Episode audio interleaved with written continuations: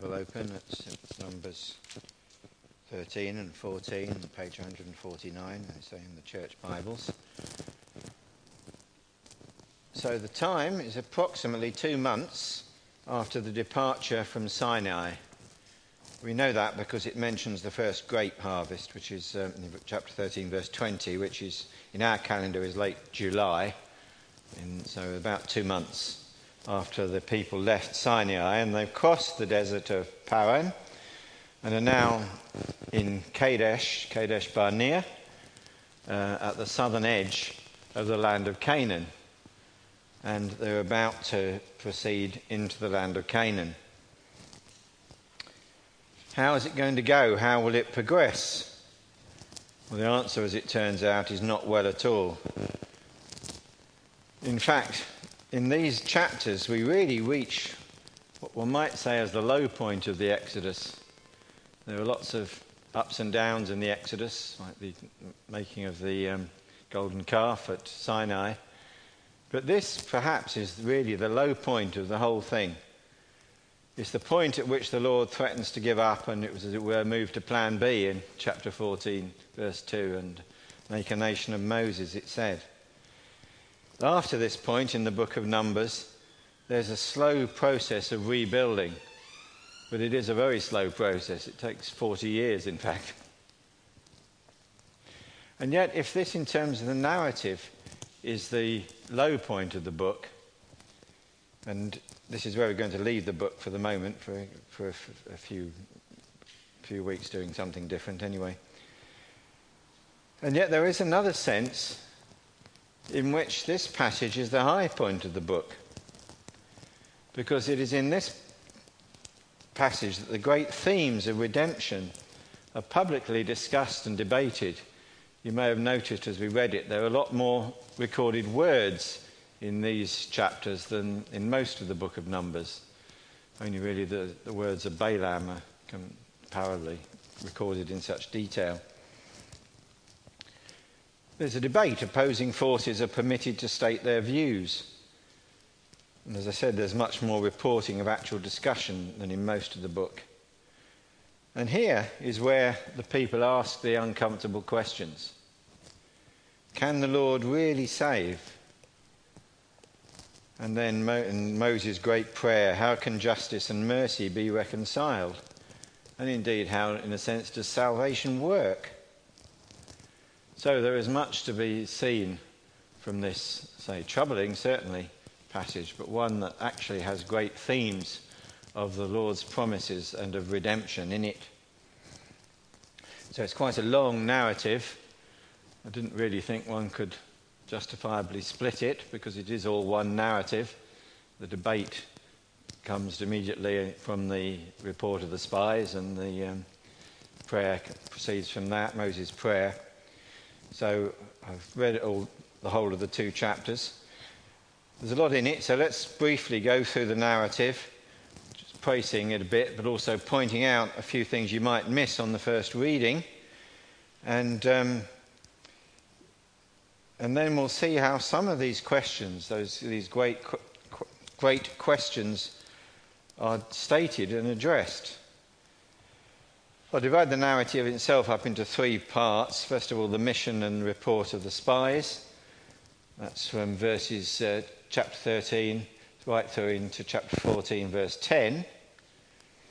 And then in chapter 14, from 10 to 38, we see the Lord's intervention and Moses' great prayer. And then there's a sort of coda on the end for the aftermath when they decide to go up anyway and are defeated. So, those are the main sections of the text. So, let's look first at this mission and report of the spies. So, first of all, the spies themselves. One from each tribe is appointed. I'd obviously said each tribe has an investment in the project.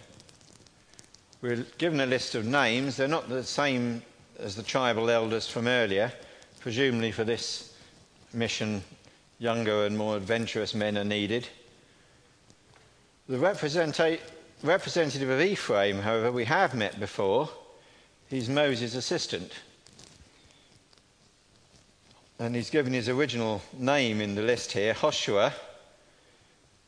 But there's a sort of note at the end of the list that Moses had renamed him Joshua. Now, why did he do that? Well, Hoshua means God saves. But Moses obviously thought that wasn't specific enough. So, in changing it to Joshua, he says means that Yahweh saves or the Lord saves. He didn't want to, them to be in any doubt as to which God is involved here. It is the Lord who saves, and that's why Moses changed Hoshua to Joshua. So there are 12 spies, one from each tribe. And uh, where do they go? Well, the spies make first, it appears, for Hebron. Moses had told them to go into the hill country, but they make more specifically for Hebron. you may say, why did they go there first? Well, one possible reason is that this is where Abraham had in fact received the promise that he would inherit the land. That's probably why they went specifically to that place. That was where Moses had received that promise all those centuries before. And uh, we note that Eshcol near Hebron is a grape growing area. According to um, commentary, it is until has been through into modern times. But that's not the end of the mission. Uh, we just go briefly back to the map. Uh, they head on up north, off my map here, up, right up to the northern boundary of where the land is going to be. And then, of course, they come back south again and return to the people at Kadesh after 40 days to make their report. So, what does the report say?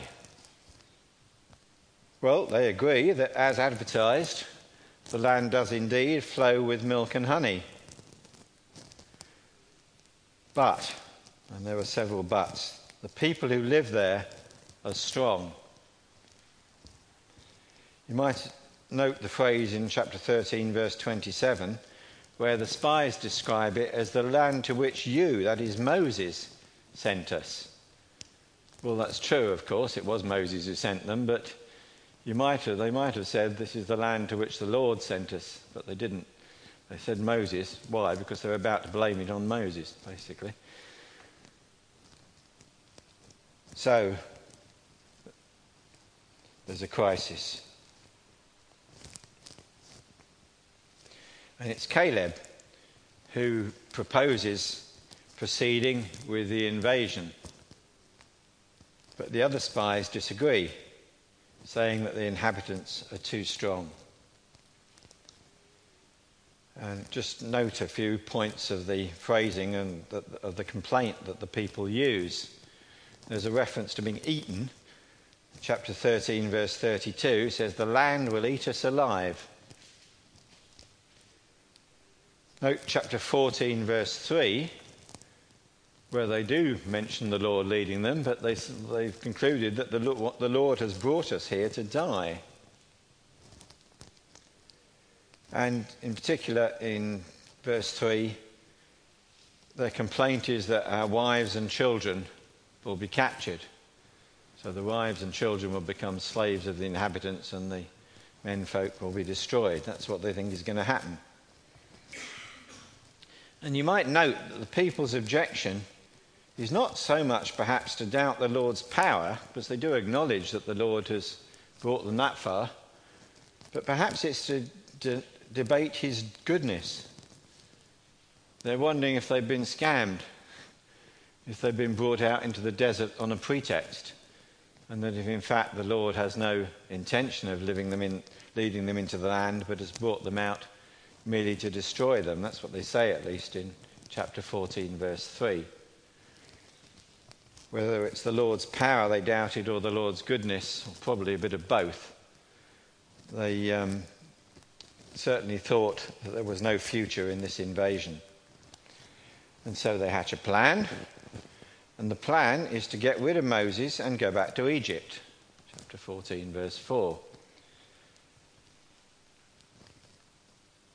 Moses, Aaron, Caleb, and now also, you know, Joshua are horrified.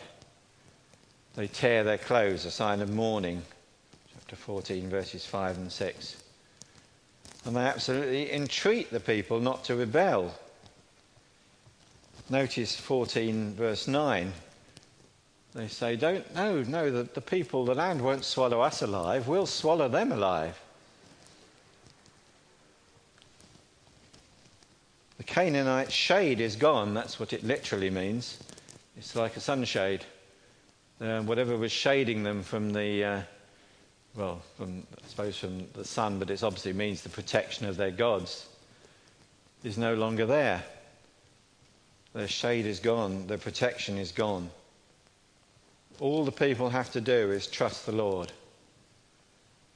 But in spite of this impassioned speech, this entreaty is to no avail, and the people are determined to rebel.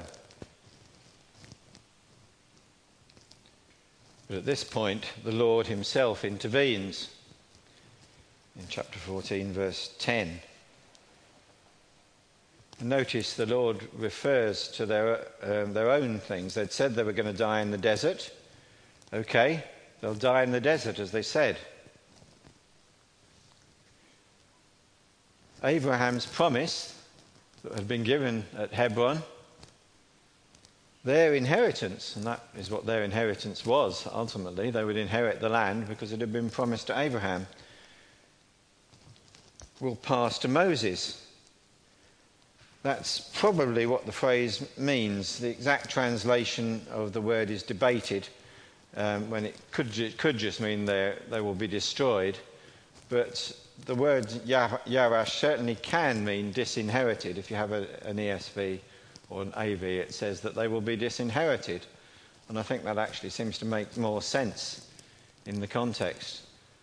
The Lord says they will lose their inheritance, that promise that they'd had from Abraham. So it looks as though it's all over. They're going to die in the desert. They won't make it even back to Egypt. They'll lose their inheritance, and uh, the Lord is going to start again with Moses. But Moses raises an objection. In fact, a crucial objection. These other nations, the Egyptians and the Canaanites and the Amalekites, they know that these are the Lord's people. So he says to the Lord, If you destroy them, then actually the people's rebellious claim that the Lord cannot save them and will destroy them in the desert will actually be proved to be true, won't it? And yet, Moses acknowledges in verse 18 that the guilty must be punished. And that really, when he raises this question, how can the Lord show both mercy and justice? And yet, you'll notice that what Moses pleads for in verse 19 is mercy for the people. And so, what is the Lord's answer to this prayer, the Lord's solution, if you like, to the dilemma in immediate terms? Is to take the people at their words. He says that, doesn't he, in verse 28? I'll do the very things I heard you say. Since you don't fancy the battle, then head back in, towards Egypt. Verse 25 says, Go back towards the Red Sea, where they'd escaped from Egypt, although they were never going to make it because they wouldn't be able to cross the sea, for one thing. Those who despise me will not enter the land. They will indeed be swallowed up, not by the Canaanites, but by the wilderness. The spies, you notice, who had created the problem are destroyed at once by a plague, verse 37. But the rest of that generation are going to wander in the desert until the children are old enough to enter the land. This is repeated several times, notice, in verse 22 and verse 23, and then again in verses 29 to 35. The children, we are told, will inherit the land. And then, of course, just briefly, we notice there's an aftermath because the people rather foolishly decide to invade after all. They say, Now we're ready to go. But Moses said, No, it's too late. You've already rebelled. Don't go up without the Lord's presence. So Moses stayed in camp, and the ark and the Levites stay in camp. Some of the Israelites do go to try and attack the Canaanites, but they're defeated and driven back south. So that's the narrative, the story. Now, what can we say about this? well, actually, this story became, in the scriptures, a sort of almost an icon uh, uh, of picture story of faithfulness and frustrated promise. It's worth looking at a few passages that help our understanding. First of all, uh, we remember that Abraham's promise itself had to be inherited by faith. When he was Abraham was given the promise of Isaac, Genesis 15, 16, it says, Abraham believed God, and it was credited to him as righteousness. And the psalm, that psalm that we sung, Psalm 106, that pe- the people's disobedience threatened disinheritance, leaving that promise. Um, psalm 106, verses 24 to 26, says the following Then they despised the pleasant land, they did not believe his promise, they grumbled in their tents and did not obey the Lord. So he swore to them with uplifted hand that he would make them fall in the desert. As we saw, that psalm goes all through the events of the Exodus, showing how the people constantly failed and the uh, Lord was constantly gracious and saved them. And of course, the point, the as the psalm suggests, the point was not simply to look back and think, oh, isn't that awful? But we would all learn, the people would learn from the uh, failures in the desert and not make the same mistake, but remember that the Lord is faithful. Another psalm that you'll be familiar with, these words probably, is Psalm 95, that also quotes, um, refers to this, these events. Psalm 95, verse 10 says, For 40 years I was angry with that generation I said, They were people whose hearts go astray, and they have not known my ways. So I declared on oath in my anger, They shall never enter my rest. So those two Psalms specifically invite us to learn from these events. Another reference is Amos 5:23 to 27, but I think I won't refer to that, but you might like to look it up later. And of course, in the New Testament, there are references to these events also. So 1 Corinthians 10, verses 1 to 5, says the following, quoting, both, of course, really referring to Psalm 95.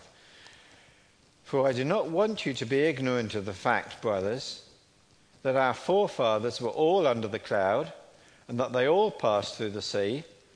They were all baptized into Moses in the cloud and in the sea they all ate the same spiritual food and drank the same spiritual drink, for they drank from the spiritual rock that accompanied them, and that rock was Christ. Nevertheless, God was not pleased with most of them. Their bodies were scattered over the desert.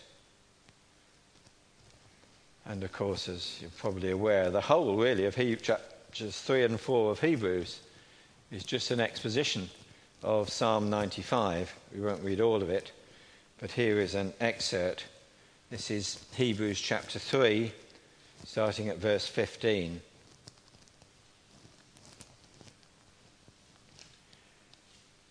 As has just been said, today, if you hear his voice, do not harden your hearts as you did in the rebellion. Who were they who heard and rebelled? Were they not all those Moses led out of Egypt? And with whom was he angry for forty years? Was it not with those who sinned, whose bodies fell in the desert?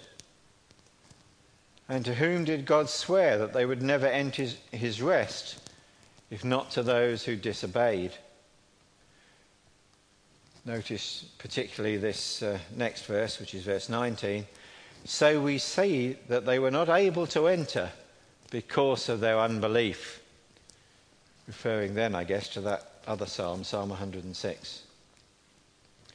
Therefore, since the promise of entering his rest still stands, let us be careful that none of you be found to have fallen short of it. So we were meant to learn from this story, and as I say, it became almost an icon, almost a, a sort of standard story from which the, to illustrate the problems of faithfulness and disobedience. So, there are some tricky questions that are up for debate here. Some tricky questions of theology. And so let's look at what the passage has to say about these questions. And I'd like to look at three of them. First of all, is it faith or is it works that is important? Secondly, this is really two questions, but the passage deals with them in one, so we'll treat it as one. Can the Lord really save, or does unbelief frustrate the promise of the Lord? And third, the, the question raised by Moses' prayer how are justice and mercy to be reconciled? How can, the God, how can God keep his promise? How can the Lord keep his promise in the face of the disobedience of the people? So let's look first of all at this question how is, is it faith or works that is important? What does, what does the scriptures say about the reason that they failed to enter the land? And in fact, this passage and the other scriptures that we read that comment on it actually make it the answer to this quite clear, don't they? It's primarily it's because of unbelief that they failed to enter the land. It wasn't first a favour of what they did, it was a, favor, a failure of their faith. It was because of unbelief, because they doubted the Lord's promise, that they failed to enter the land. And indeed, I think that's why we have that little coda stuck on the end of the description. Because activity without faith, when they say, oh, well, now we're, we're going to go up and attack the Canaanites, but that was without faith, without obedience, is actually disastrous. It is faith that is the key issue. Believing the Word of God. But of course, one should add to that, it has to be the right kind of faith. The faith that Abraham had, that was counted as righteousness, was the faith that caused him to do what the Lord said and to trust in his promise. It has to be the right kind of faith. They weren't supposed, of course, to just sit in the camp at Kadesh and wait for the Canaanites to up and leave. Their faith was to lead them into the land and to trust that the Lord was able to deliver the land to them. Say otherwise they could have just sat there and waited for the people to go, but that wasn't what the Lord called them to do. He had promised to lead them into the land. They had to start the war. And that reminds us, doesn't it, that saving faith, true faith, certainly requires action, certainly leads to action leads to obedient action.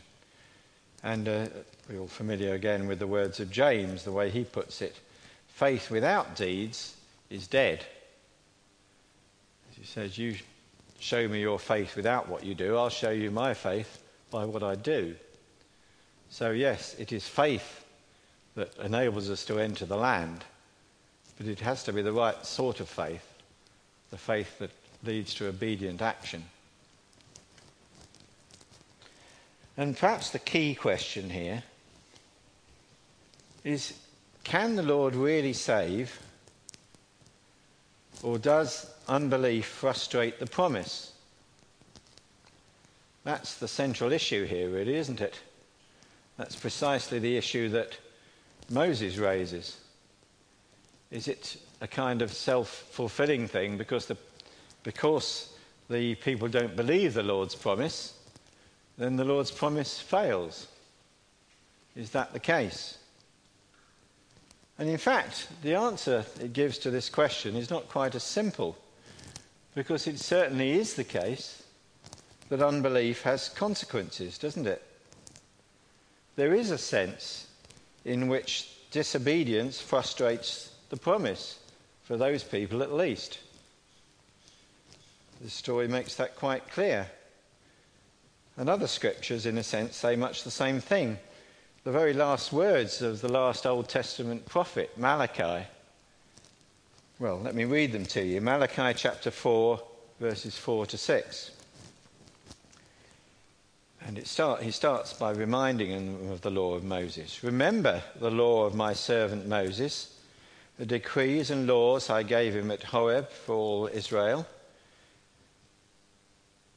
And then he talks of the prophet to come.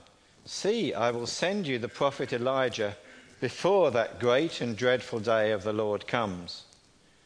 He will turn the hearts of the fathers to their children and the hearts of the children to their fathers.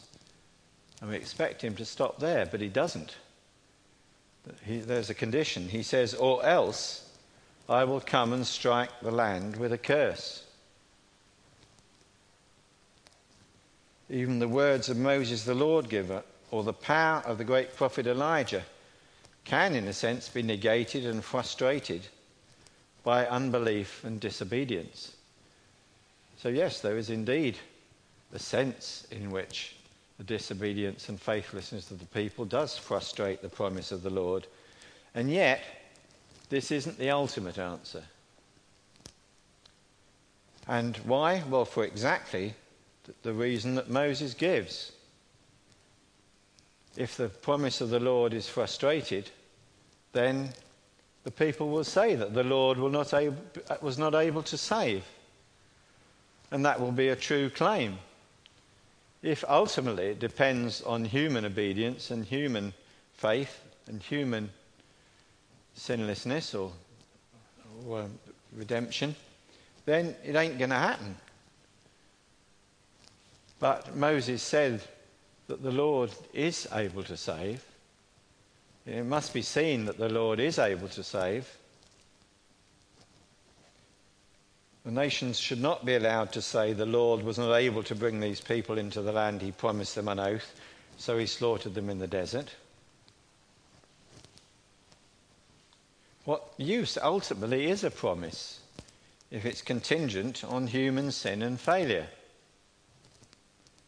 I mean, you might promise a child an ice cream if they behave, but that's not saying much, really, is it? you know very well that it's more likely the child won't behave and quite likely won't get the ice cream. And in a sense, it's only a bribe anyway. Um, the promise is contingent, in that sense, on the child's behaviour. But this is not the sort of promise that the Lord gives ultimately. the Lord will be vindicated.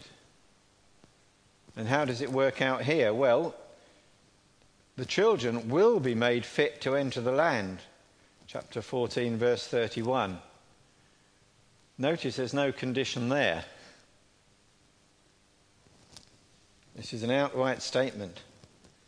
But it's going to take them 40 years to learn the obedience and faith that was required to do it. But ultimately, the Lord is able to save. Ultimately, as Ezekiel said, the Lord can raise children of Abraham from dead bones, from dry bones. The Lord's promise will not be frustrated. In this case, it might be delayed, but the promise to Abraham will be fulfilled, but it had waited several hundred years already. It was going to have to wait another 40 years.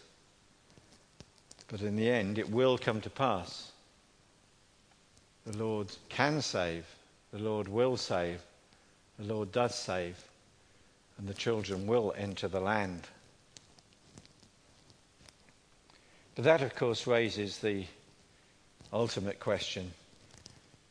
You could say that this is perhaps the most important question of theology, and Perhaps that means it's the most important question there is. How are the justice and mercy of God to be reconciled? That's perhaps the most important question there is because it goes to the heart of the character of God Himself. How can God show mercy to people whose hearts are naturally inclined to wickedness? But on the other hand, if He does not, then how can His promise of mercy be fulfilled? Would it be better to give up and start again, as is suggested in chapter 14, verse 12? But I don't think that was a serious suggestion. It was really just saying to Moses, Well, what are you going to do about this? What are you going to say to me about this? And anyway, would they have done any better? Well, Moses certainly raises the question, doesn't he? Number chapter 14, verse 18 says, The Lord is slow to anger, abounding in love, and forgiving sin and rebellion, yet he does not leave the guilty unpunished. He punishes the children for the sin of the fathers to the third and fourth generation. Yet he doesn't actually say in detail how this works. Moses is very clear that there must be an answer, there must be a resolution of justice and grace, but he's a bit hazy actually on how it works. And the Lord himself is very clear, isn't he, that both mercy and justice must be saved, served. His whole answer revolves around that. Even the disobedient ones are not put to death immediately, but they won't enter the land. And yet, actually, the ultimate mystery of this is not explained here, is it? It's still left as an open question almost, as a kind of paradox. The Lord is both just and merciful, but how does that work? And we only get hints of an answer here. And part of that answer is Moses himself. Because you notice that Moses, the human prophet, stands as mediator here, doesn't he, between the Lord and the people. Generally, it was Aaron's job to be the mediator as high priest, but here actually it's Moses who serves as the mediator, not with a sacrifice here, but with a prayer. Who prays for the people. The people needed someone to pray for him for them because they wouldn't do it for themselves. And yet, as we find in the subsequent chapters, neither Moses nor Aaron are the true and absolute mediators. Moses himself, in fact, is not able to enter the land. He makes mistakes. And so his own sin limits his effectiveness as a mediator, just as Aaron's own sin limits his effectiveness as a priest. And uh, make, or who makes atonement. And so, in fact, for a final answer to this question, the people had to wait a lot longer than 40 years. In fact, they had to wait for more than a thousand years. But the question was answered, the, uh, the mystery eventually was revealed, the secret was opened. Paul's letter, in fact, Paul's letter to the Ephesians has a great deal to say on these very topics, and we can't read all of it. But let me read the um, introductory verses, which summarize really the argument of the whole book, the whole letter. So, Ephesians chapter 1, verse 3 says the following Praise be to the God and Father of our Lord Jesus Christ who has blessed us in the heavenly realm with every spiritual blessing in Christ. For he chose us in him before the creation of the world to be holy and blameless in his sight. What? How are we not holy and blameless? What's he saying there? He chose us to be holy and blameless in his sight. In love, he predestined us to be adopted as his sons through Jesus Christ in accordance with his pleasure and will. In other words, the promise not, will not fail. It was set up before the beginning of the world. In love, he predestined us to be adopted as his sons. Why did he do it? Verse 6 To the praise of his glorious grace, which he has freely given us in the one he loves. So that's where the mercy comes in. And how does it all work? Well, in verse 7, we find the answer to that. In him we have redemption through his blood, the forgiveness of sins, in accordance with the riches of God's grace that he lavished on us with all wisdom and understanding. And he made known to us the mystery of his will, according to his good pleasure, which he purposed in Christ, to be put into effect when, all the, when the times will have reached their fulfillment, to bring all things in heaven and earth together under one head, even Christ. It's Jesus Christ that is all, through, through Jesus Christ that all the promises and questions find their fulfillment. That's not to say, and I think it's worth making this point, sometimes say, well, all things are brought together in Christ, and therefore the answers have no, no meaning, no content. And I don't think he means that. Some people study cosmology in order to say that prove that, that, that God did not say, let there be light. But Christians can study cosmology to understand what God meant when he said, let there be light. If you want to understand quantum physics, you have to put in a, a, fair bit of effort. You have to learn about partial differential equations and you have to learn about probability theory. And even then, you'll find it's pretty hard going. Don't, uh, don't start studying quantum theory unless you're prepared to put a fair bit of effort into it. But if you do, that's not wasted effort.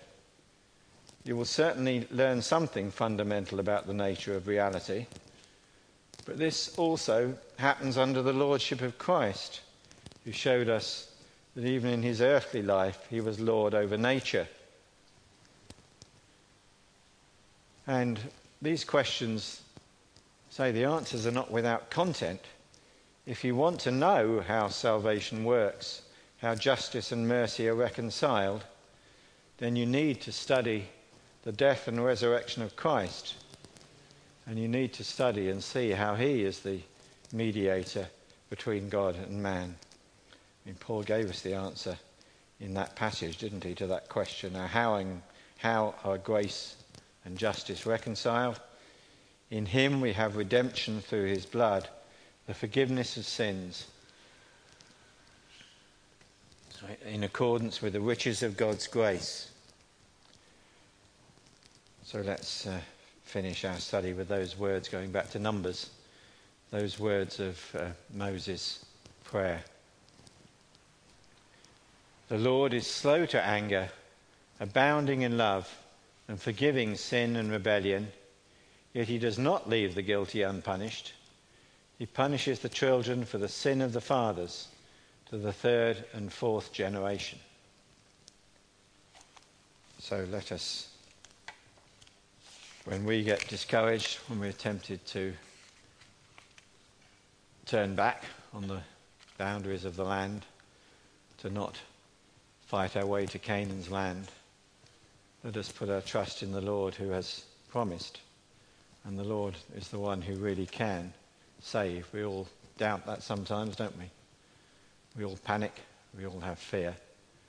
But these things are to show us that the Lord can indeed save. The criticism of the nations is not a fair one. The Lord's made the promise and it will be fulfilled through Jesus Christ. Amen. So let's. Uh,